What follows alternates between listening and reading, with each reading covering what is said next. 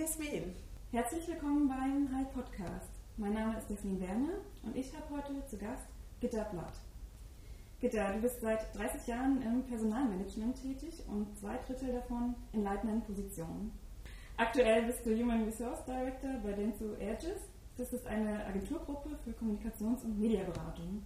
Zuvor warst du Executive Vice President HR und Organisation bei Sky Deutschland. Was hat dich denn heute schon zum Lachen gebracht? Ähm, offen gestanden zuletzt, ähm, wie so häufig, der typisch berlinerische Taxifahrer. Ja. Ähm, ich habe ja drei Jahre in Berlin gelebt, zuletzt drei Jahre in München. Ähm, freue mich immer wieder hier zu sein und die Taxifahrer in Berlin äh, sind was ganz Besonderes. Hart, aber herzlich ist vielleicht die Zusammenfassung. Ähm, aber ich bin pünktlich hergekommen. Der ganz besondere Charme. ja, sehr schön. Gib uns doch mal einen kurzen Abriss durch dein berufliches Leben. Ähm, ja, ich bin eigentlich früh Weltreisende geworden, nämlich als äh, Auszubildende in der Modebranche, äh, damals in Hamburg zu Hause. Bin dann ähm, in zehn Jahren von der Azubine bis zur Einzelprokuristin ähm, aufgestiegen. Bin dabei, ich glaube, acht oder neunmal um die Welt gereist. Wir hatten Produktionsstätten in Asien und haben in Osteuropa verkauft. Ich bin dann ähm, zu, ins Digitalgeschäft gewechselt ähm, bei AOL Time Warner. Auch das waren weitere zehn Jahre. Habe nach einer schwierigen Phase bei AOL damals entschieden, ich möchte einfach mal Aufbau betreiben. Habe dann zwei Startups, einmal Bigpoint in Hamburg und einmal VUGA in Berlin von einer recht kleinen Mitarbeiterzahl bis auf einmal, ich glaube, 600 und bei Bigpoint sogar über 1000 Mitarbeitern äh, sehr international aufgebaut. Beide Unternehmen, beide Startups in der Online-Gaming-Branche waren sehr erfolgreich in ihrer internationalen schmalen Nische. Ähm, ich habe in der Zeit viel gelernt, ja, was mit ähm, den neuen Anforderungen ähm, von den Millennials an Arbeitsumfeld und äh, Arbeitsmethodik zu tun hat, um dann die letzten Jahre noch einmal wieder ähm, mehr in das Corporate-Umfeld zu wechseln, nämlich zu Sky Deutschland, wie du schon gesagt hast. Als ich startete, waren wir äh, im MDAX an der Börse. Ähm, auch da habe ich viel gelernt. Wir sind dann ähm, in einem Merger mit unseren englischen Kollegen und den italienischen Kollegen zusammengegangen. Das heißt, wir sind in Deutschland eine GmbH geworden, sind aber in der äh, Gruppe das ähm, ähm, am stärksten äh, wachsende äh, Unternehmen, also äh, Land gewesen. Extrem viel Veränderung Richtung Digitalisierung und Internationalisierung betrieben. Und so kam im Prinzip auch die Vorlage zu sagen, wenn es nicht ganz so corporate sein soll, aber auch lange kein Start-up, sondern dazwischen in einem sehr agilen und in einem sich sehr schnell verändernden Umfeld, ähm, was, kann denn, was, was kann die nächste Herausforderung sein? Und in dem Moment bin ich mit der Ulrike Handel ins Gespräch gekommen ähm, und so jetzt also die neue Aufgabe bei Dan, bei Dan's Aegis Network, wieder zu Hause in Hamburg. Und was wolltest du eigentlich als Kind werden? Ähm, mein Bruder Baggerfahrer und ich Pferdezüchterin. kennt man. Also ich glaube, 80 Prozent aller Mädchen, jedenfalls diejenigen, die ich heute kenne, ähm, ein, ein einstelliges Alter haben, möchten, möchten äh, Pferdezüchterin werden. Ähm, wir waren damals ähm, mit unserer Familie, mit unseren Eltern viel an der Ostsee, auch auf einem Bauernhof und daher kam die Liebe zu Natur und Pferd und inzwischen reite ich wieder. Also es ist irgendwo ein, ein kleines Puzzlestück Traum ist geblieben. Ja, sehr gut. Finde ich gut. Und was hat dich auf deinem beruflichen Weg angetrieben, dass du die Leidenschaft für die Personalarbeit nicht verloren hast und weiterhin dort tätig bist? Mm, ich glaube, mein Erfolg war nie fertig vorgeplant. Ich lerne ja viele Karrieren kennen und sehe auch, dass es Menschen gibt, die ihre Karrieren ganz anders vorplanen und strukturieren, als ich das getan habe. Ähm, Erfolg ist bei mir, glaube ich, durch, durch Ausprobieren entstanden und ähm, durch eine große Neugier, durch das Erarbeiten, letztendlich auch hartes Erarbeiten von, von neuen Horizonten, die dann entweder Spaß machen oder nicht. Ich mag Veränderungen und ich mag es auch, auf Veränderungen zu reagieren. Also es muss nicht immer alles perfekt passen. Ich werfe mir eher vor, wenn ich Dinge nicht teste, äh, wenn sie mir nicht gefallen oder wenn ich dafür vielleicht auch ähm, meine ich der passende Fit bin, ist das völlig in Ordnung. Also von daher würde ich sagen, ähm, Neugier und Ausprobieren waren wichtige Facetten und dann merkt man automatisch, wo die eigenen Stärken liegen und wo Erfolg entsteht. Schlachtentscheidend, glaube ich, kann man sagen, war nie eine ähm, spezielle Branche oder ein spezieller Titel, eine spezielle Hierarchie, sondern immer der Spaß mit den Menschen in meinem Umfeld. Ich glaube, ist entscheidend, auf welches Umfeld man sich einlässt, wer Mentoren sind, wer die Förderer, also die Manager sind und ähm, woran man dann am Ende Spaß hat.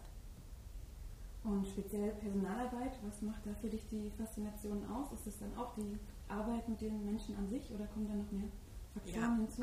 Ja, ich glaube, mm, die Personalteams sind die einzigen Teams in der Organisation, die am Erfolg der anderen Menschen arbeiten.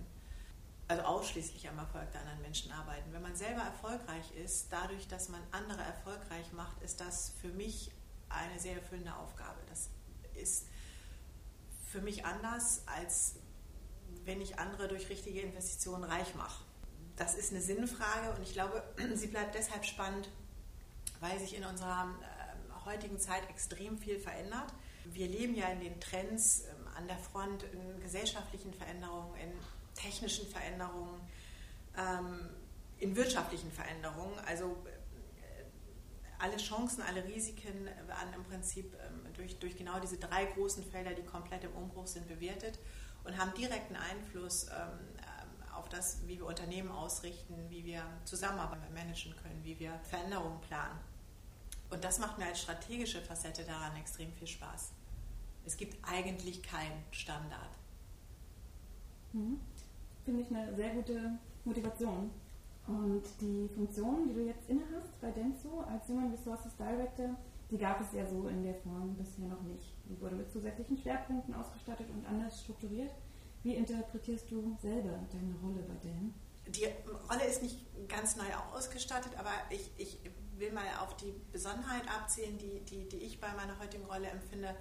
Ähm, es gibt noch immer 80 Prozent aller Unternehmen und großen Brands, die ähm, überhaupt nicht in Erwägung ziehen, eine People-Management-Rolle, also eine Personalleiterrolle in der Geschäftsführung aufzuhängen.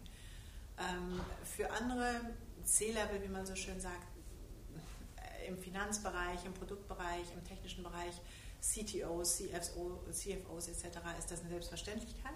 Im People Management nicht. Ich muss das sagen, dass das, glaube ich, nicht erfolgreich ist in der Zukunft. Ich denke, ähm, dass gerade das Ausbilden und ähm, das Zusammenstellen erfolgreicher High-Performance-Teams eine immer schwierigere Aufgabe wird und relevant schlachtentscheidend für den, für den Erfolg einer Organisation ist.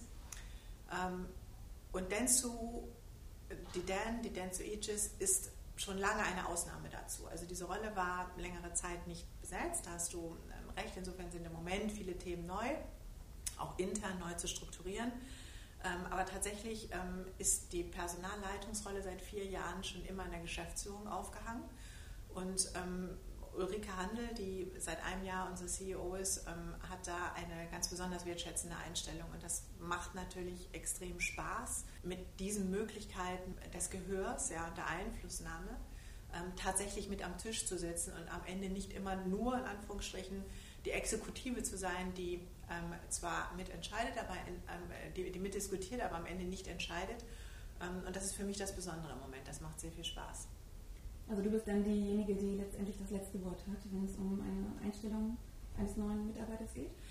Das ähm, wäre schön, auch nach meiner Definition sollte das aber gar nicht so sein. Okay. Ähm, aber es geht um, um, um, große strategische Themen, also wie viel investieren wir in ähm, Mitarbeiterentwicklung, wie ähm, gestalten wir Gehälter, wie, ähm, wie definieren wir Führung und ähm, leben das ähm, als Vorbild mit unseren Führungskräften. Also all diese Leitplanken, ähm, die es braucht, um auch eine Kultur zu schaffen, aus der Erfolg und Leistung entstehen kann. Ähm, dazu sollte ich und hoffe ich einen, einen sehr entscheidenden Beitrag leisten. Für mich ist wichtig, dass dann das Management-Team am Tisch gemeinsam entscheidet. Ja, es ist aber eben wichtig, ein Teil davon zu sein und nicht von dort nur den Auftrag zu bekommen. Welche Prozesse und Tools sind aus deinem beruflichen Alltag nicht mehr wegzudenken? Ich glaube, eins der Themen, die extrem viele Häuser und auch uns im Moment beschäftigen, äh, ist schon fast ein Buzzword, muss man sagen, ist das Thema Agilität. Ja, und Agilität ist praktisch das Gegenteil von den sonst so langfristigen Planungen, auf die man sich gerne ähm, gestützt hatte. Ähm, ich kenne es noch, ja, Fünfjahrespläne bis hin zu Zehnjahresplänen und all das ist in der Schnelllebigkeit ähm, der technischen Entwicklung, aber auch in der Haltwertbarkeit von, von Informationen, die immer schneller, also Lerntempo ja, wird, ja, wird ja immer höher, ähm, nicht mehr seriös abbildbar. Ähm, das heißt nicht, dass man planlos unterwegs sein sollte und könnte. Und ich glaube, genau das ist die Schwierigkeit. Ja. Wir müssen heute ähm, Tools und Parameter finden, die ein viel schnelleres Tempo und mehr Flexibilität zulassen, ähm, die sich aber nicht auf diese enorme berechenbare Leistungsfähigkeit einer Organisation ähm, in, in, in, Jahresrahmen beschäftigt, sondern im Prinzip ein, sicherlich einen Fünfjahreshorizont hat, ähm, was, was, was wollen wir, können wir, wollen wir sein, ähm, das aber in sehr schnellen Iterationen, auch in größerer Trial and Error, also in, in in, in einem Ausprobiermodus, ja, mit dann den richtigen Korrektivmechanismen ähm, zu gestalten. Und ich glaube, dass tatsächlich die Tools dazu unterschiedliche sein können. Ähm, äh, da gibt es jetzt übliche und typische, ja, was man im Finanzbereich ändert, was man im Personalbereich dafür gut einsetzen kann. Aber am Ende bleibt ein Tool immer ein Tool und ich glaube, dieser Mindset, ein, ein Führungsteam auf diese veränderte Managementkultur einzuschüren und dann richtigen, den richtigen Werkzeugkasten zu haben. Das, das ist das Entscheidende. Gitta, nun bin ich ja auf dich aufmerksam geworden durch die Female Future Force.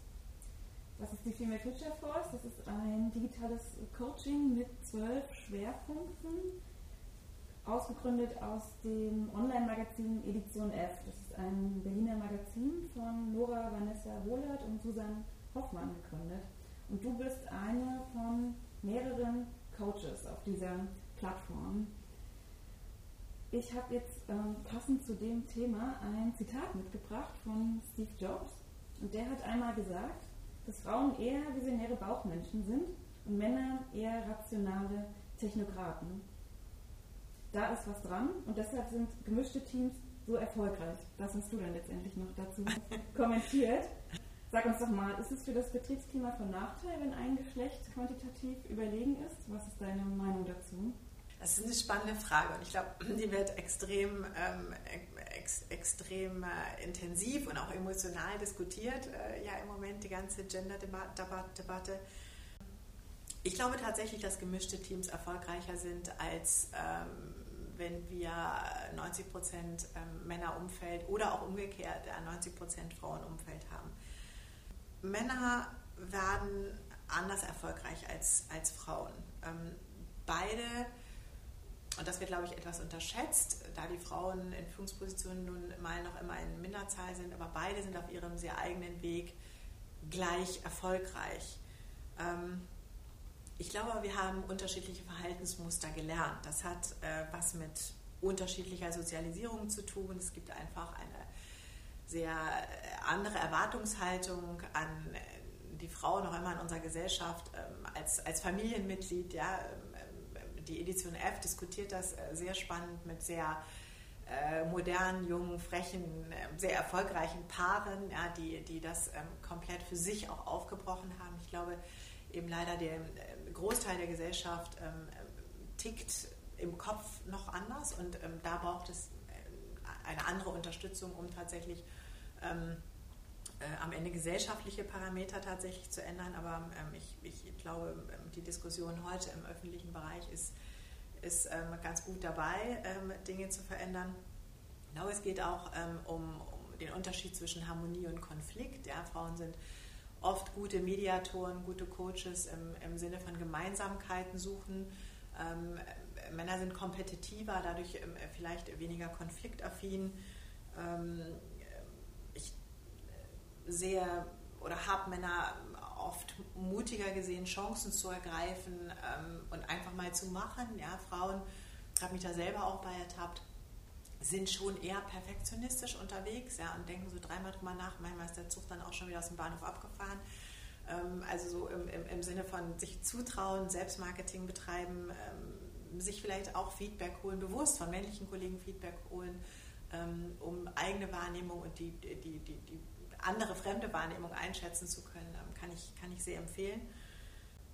Also es geht um, um, um ganz viele Parameter und ich glaube, dass uns grundsätzlich jeder, jeder diverse Dialog in der Diversität äh, äh erfolgreich macht. Es geht gar nicht nur ums, ähm, ums Gender. Ich habe viele internationale Teams zusammengestellt, arbeite jetzt in der europäischen äh, Facette meiner, meiner Rolle ja auch wieder mit europäischen Kollegen zusammen und internationalen Kollegen zusammen.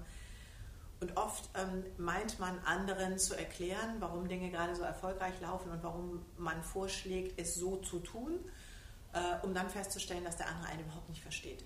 Weil die Erfahrung und das Leben und das Umfeld so anders sind, dass es nicht funktionieren würde. Und ich glaube, aus diesen aus diesen unterschiedlichen Dingen lernt man extrem viel. Also das ist ein ganz anderes Lernen, als wenn ich ein Culture-Training besuche. Ja, also sich damit im Alltag auseinanderzusetzen, ähm, was in anderen Ländern funktioniert, was aus anderen Sichtweisen funktioniert, was äh, bei Menschen und Freunden funktioniert, die sich für eine ganz andere Lebensform entschieden haben als man selber, finde ich unheimlich bereichernd.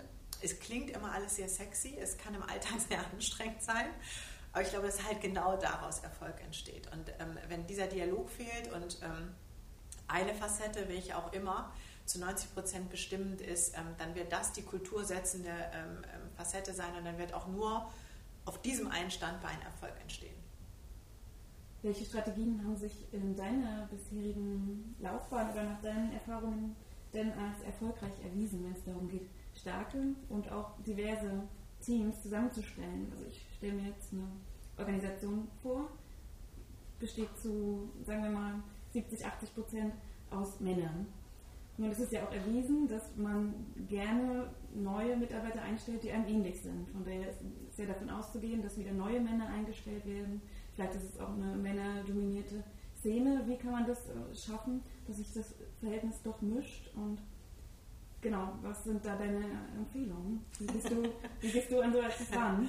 Ähm, gute Frage. Ich glaube, ähm, ich es braucht mehrere Parameter. Also ähm, einfach wäre jetzt zu sagen, ähm, man besteht auf eine gewisse Quote. Ja, dazu gibt es sehr kontroverse Diskussionen. Ich bin eigentlich kein Quotenfreund. Also ich glaube, es braucht so ein Quotenmomentum, weil man sonst aus dieser absoluten Minderheit, und du sagst jetzt 70 Prozent, 70, 80, 90, das ist ja dann alles schon recht, ähm, recht äh, geprägt in einer bestimmten Richtung. Und da kann eine Quote helfen, mh, überhaupt ein Gespräch in Gang zu bringen. Ich glaube nicht, ähm, dass eine erzwungene Mischung erfolgreich ist. Also am Ende landen wir doch dabei, wie überzeuge ich? Wie, wie überzeuge ich diejenigen, die da sind, ähm, davon, dass eine Veränderung positiv ist? Ähm, und ich habe viel versucht, in einigen Organisationen Konzepte dazu zu entwickeln, äh, mit Statistiken, mit, mit Learnings, äh, mit Universitätsfindings. Ja, da gibt es ja tolle Forschungs, äh, Forschungsthemen auch zu ähm, zu überzeugen. Und ich glaube, das ist ein dickes Brett, weil der Erfolg, der dort stattfindet, wie in deinem Beispiel zu 70 Prozent männlich, ähm, ist anders gelernt. Und das braucht lange, ja, da eine, eine, eine rein theoretische Überzeugungsarbeit zu leisten. Aber was sich als praktisch erwiesen hat, ist dann immer, sich Einzelne zu nehmen, die Lust dazu haben, ja, die selber Lust haben, in einem ähm, die, ähm, ähm kontroversen Dialog zu leben und ähm, gerne in gemischten Teams arbeiten.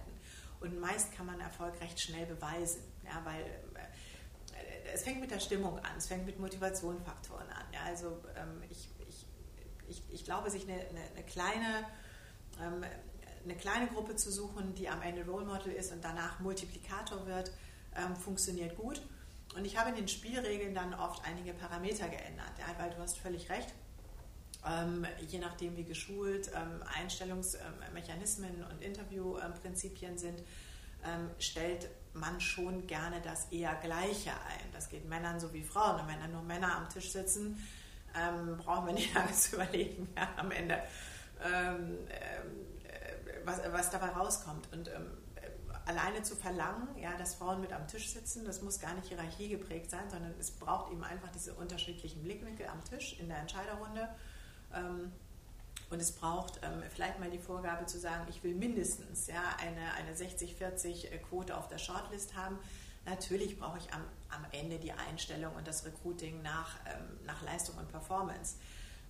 aber vorher zu challengen, seid ihr wirklich an der Performance oder seid ihr am, leicht, am Weg des leichteren Widerstandes, nämlich sich selber zu kopieren, das macht halt durchaus Sinn und das wirkt. Ja. Aber wie würdest du das machen?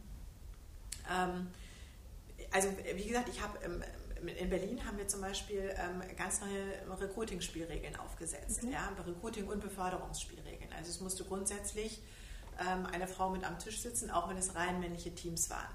Ähm, grundsätzlich musste am Ende vor mir, also in dem Moment mit, ja dann auch mit weiblicher Brille in der, in der, in der, in der Veto-Rolle am Ende nochmal vorgetragen werden, äh, und zwar zu gleichen Teilen. Ja, warum ist jemand drin, warum ist jemand draußen? um zu schauen, wie die Argumentationslage liegt. Ja, ist das wirklich Copy and Face oder äh, haben sich alle Gedanken gemacht und sind die so reflektiert, dass man einen Haken dran machen muss und sagen muss, ja, okay, ähm, in der Tat haben wir in diesem Bereich eben auch weniger Bewerberinnen, also werden wir nicht zu einem Pro Pro am, am Ende der Einstellung kommen. Also ein, ein, ein, ein bisschen Druck, ein bisschen Vorgaben, aber, aber am Ende zu versuchen, ähm, den, den, den Dialog inhaltlich zu, zu steuern. Bei Beförderung, bei Beförderung ähnlich. Ja. Wir haben dann Programme aufgesetzt, äh, die Frauen, wenn sie so in der Minderheit sind, speziell unterstützen. Ich mag es eigentlich gerne, wenn beide Geschlechter gleich unterstützt werden, für beides gibt es sehr sinnvolle, zum Teil auch getrennte ähm, äh, Programme, aber hier haben wir tatsächlich mit dem Mentoring ähm, angefangen um zu sagen, was braucht es denn, um mehr auf der Bühne zu sein? Was braucht es, um sichtbarer zu sein? Was braucht es, um Frauen mehr in den Mittelpunkt des Geschehens zu bringen, wenn sie schon in der Minderheit sind, dafür zu sorgen, dass, sie, dass der Erfolg gesehen wird, um sie dann weiter zu äh, Multiplikatoren zu machen. Das ähm, macht auch Sky ganz hervorragend. Ähm, äh, wir ähm, haben Mentorenprogramme aufgesetzt, wo praktisch 90 Prozent der Mentees dann im nächsten Folgejahr, es sind so drei Einheiten, die man in zwölf Monaten durchläuft, ähm, dann zu Mentoren werden ähm, und das wirkt. Ja, es werden dann Projektgelder platziert, sodass tatsächlich an, an Assessment Cases praktisch gearbeitet werden kann, um am Ende auf der Bühne vor CEO und allen anderen äh, Wertschätzung und ja, einen Award äh, zu erhalten. Und all das sind kleine Parameter, die helfen, weil es braucht nicht nur die Quantität, es braucht ja auch die Sichtbarkeit und, und die Qualität am Ende, dass man sagt, boah, ja, das fand ich jetzt super, was die gemacht haben und hier ist das nächste Projekt. Mhm. Ja, sehr gut. Welche Kompetenzen oder Eigenschaften findest du besonders wichtig, wenn es darum geht, Führungskräfte einzustellen, gerade jetzt im Hinblick auf digitales Zeitalter?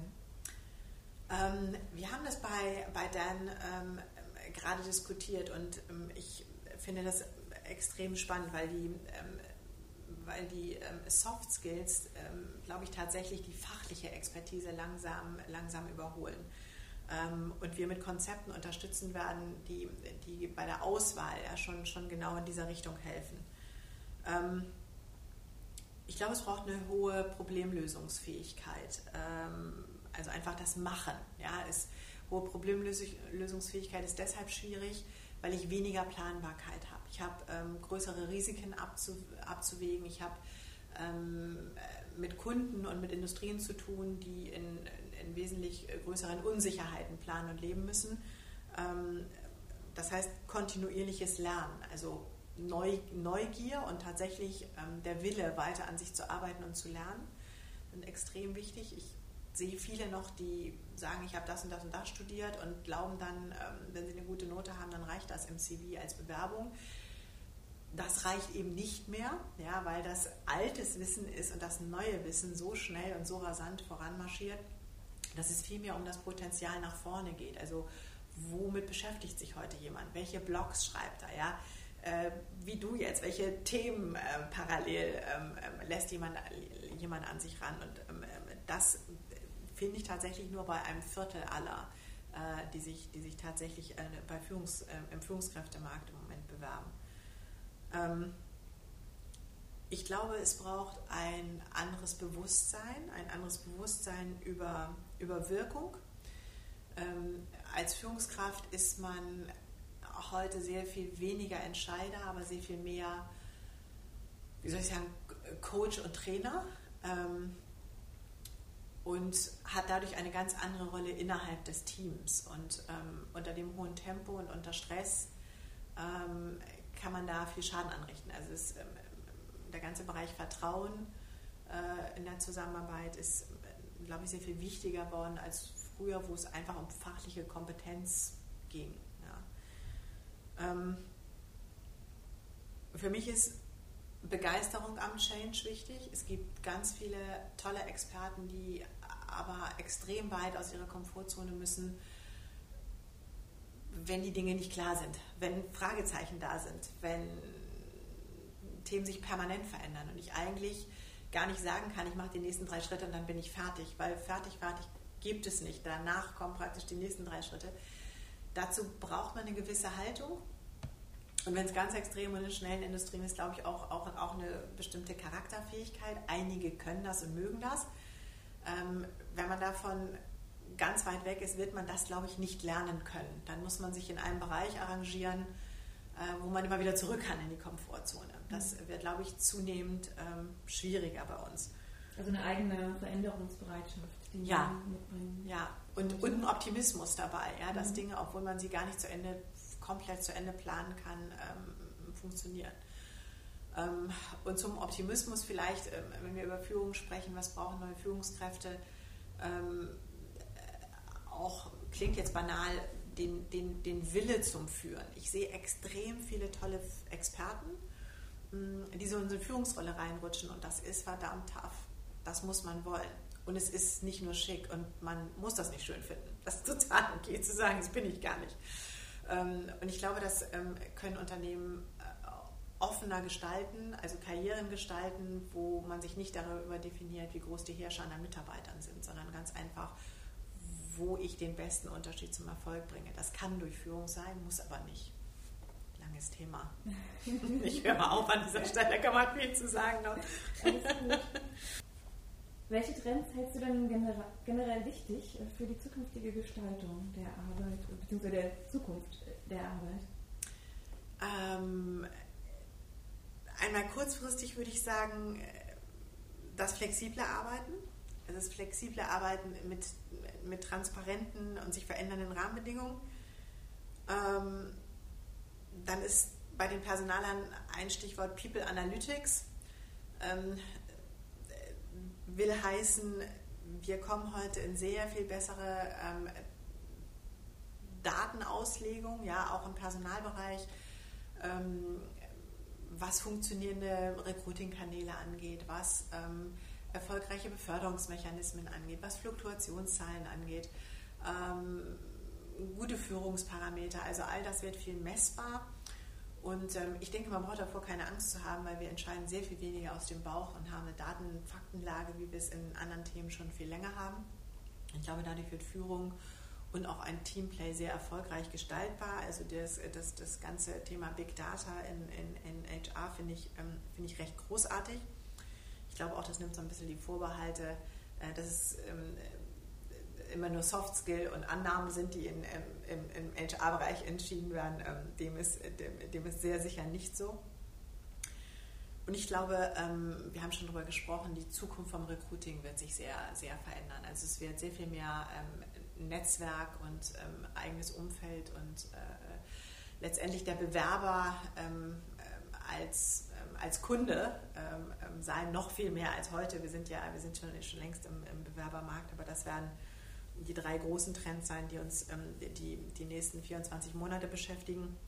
Langfristig sehr sicher äh, noch mehr zunehmende Internationalisierung. Und was bedeutet das? Was bedeutet das für die Sprache in Unternehmen und am Arbeitsplatz? Ähm, und natürlich die Bots, ja, die, die Robots, ähm, die, äh, glaube ich, in den nächsten in der nächsten Zeit sehr gehypt werden, in der Realität dann etwas später ähm, ähm, erst tatsächlich ankommen. Aber klar wird das ein Thema sein, mit dem wir uns auseinandersetzen sollten. Mhm. Ich habe jetzt abschließend noch zwei eher persönliche Fragen an dich. Die erste ist, was war der beste Tipp in Sachen Karriere, den du bis heute bekommen hast und wer hat dir diesen Tipp gegeben? Möchtest du das mit uns teilen? Ähm, ja, das möchte ich jetzt, muss ich kurz überlegen, weil zwei Tipps, ähm, zwei Tipps äh, haben mir tatsächlich äh, früh in meiner Karriere geholfen. Ähm, ich glaube, ich muss, ich habe es schon ein paar Mal zitiert, aber ich glaube, ich muss ähm, Philipp Schindler nochmal bemühen. Philipp Schindler, ähm, äh, damals mein Manager bei AOL, heute ähm, Vice President Global Sales bei, bei Google, also im Silicon Valley angekommen, sehr erfolgreich. Und ähm, Philipp hat mir damals einfach nur gesagt, äh, und das sehr regelmäßig und wiederholt, think big. Und das klingt so total banal, ähm, aber im Kontext hat es mir geholfen, aus diesem ganzen nitty-gritty Entscheidungen und unfassbar vielen Themen, die permanent irgendwie auf dem Tisch sind, zu versuchen, in, eine, in, in, Helikopterblick zu kommen ähm, und mutiger zu sein, Risiko anders einzuschätzen ähm, und mich auch von meinen bekloppten 100% zu verabschieden. Ja, total gut. Finde ich super. Es muss ja auch kurz und knackig sein, ja. auch wenn es erstmal blöd klingt. Es entsteht der Mehrwert immer durch den Kontext. Ja, absolut. Aber von daher, ähm, think big. Mhm. Und die nächste Frage, wie entwickelst du dich persönlich weiter, beziehungsweise ähm, was lernst du gerade, was du noch nicht kannst? Oh, ich glaube, ich lerne genau Sachen, die ich noch nicht kann. Bin immer froh, wenn gute Teams ähm, um mich um mich rum sind. Ähm, wie lerne ich? Ähm, ich lerne gerne durch, äh, durch Dialog mit, ähm, mit anderen, mit guten Experten, sowohl intern als auch extern. Also tatsächlich ähm, guten Experten aus meinem Team, auch heute ähm, mit einem Executive ähm, Team Members, also mit, mit, mit, mit der Geschäftsleitung, mit der Geschäftsführung, mit guten Führungskräften, die aus ihrer ganz eigenen Perspektive ähm, viele Forderungen stellen, viele Fragen haben, viele Anregungen geben, auf die man reagiert oder die man managen möchte oder die man verändern möchte. Ähm, all das bedingt immer, dass man sich intensiv damit beschäftigt.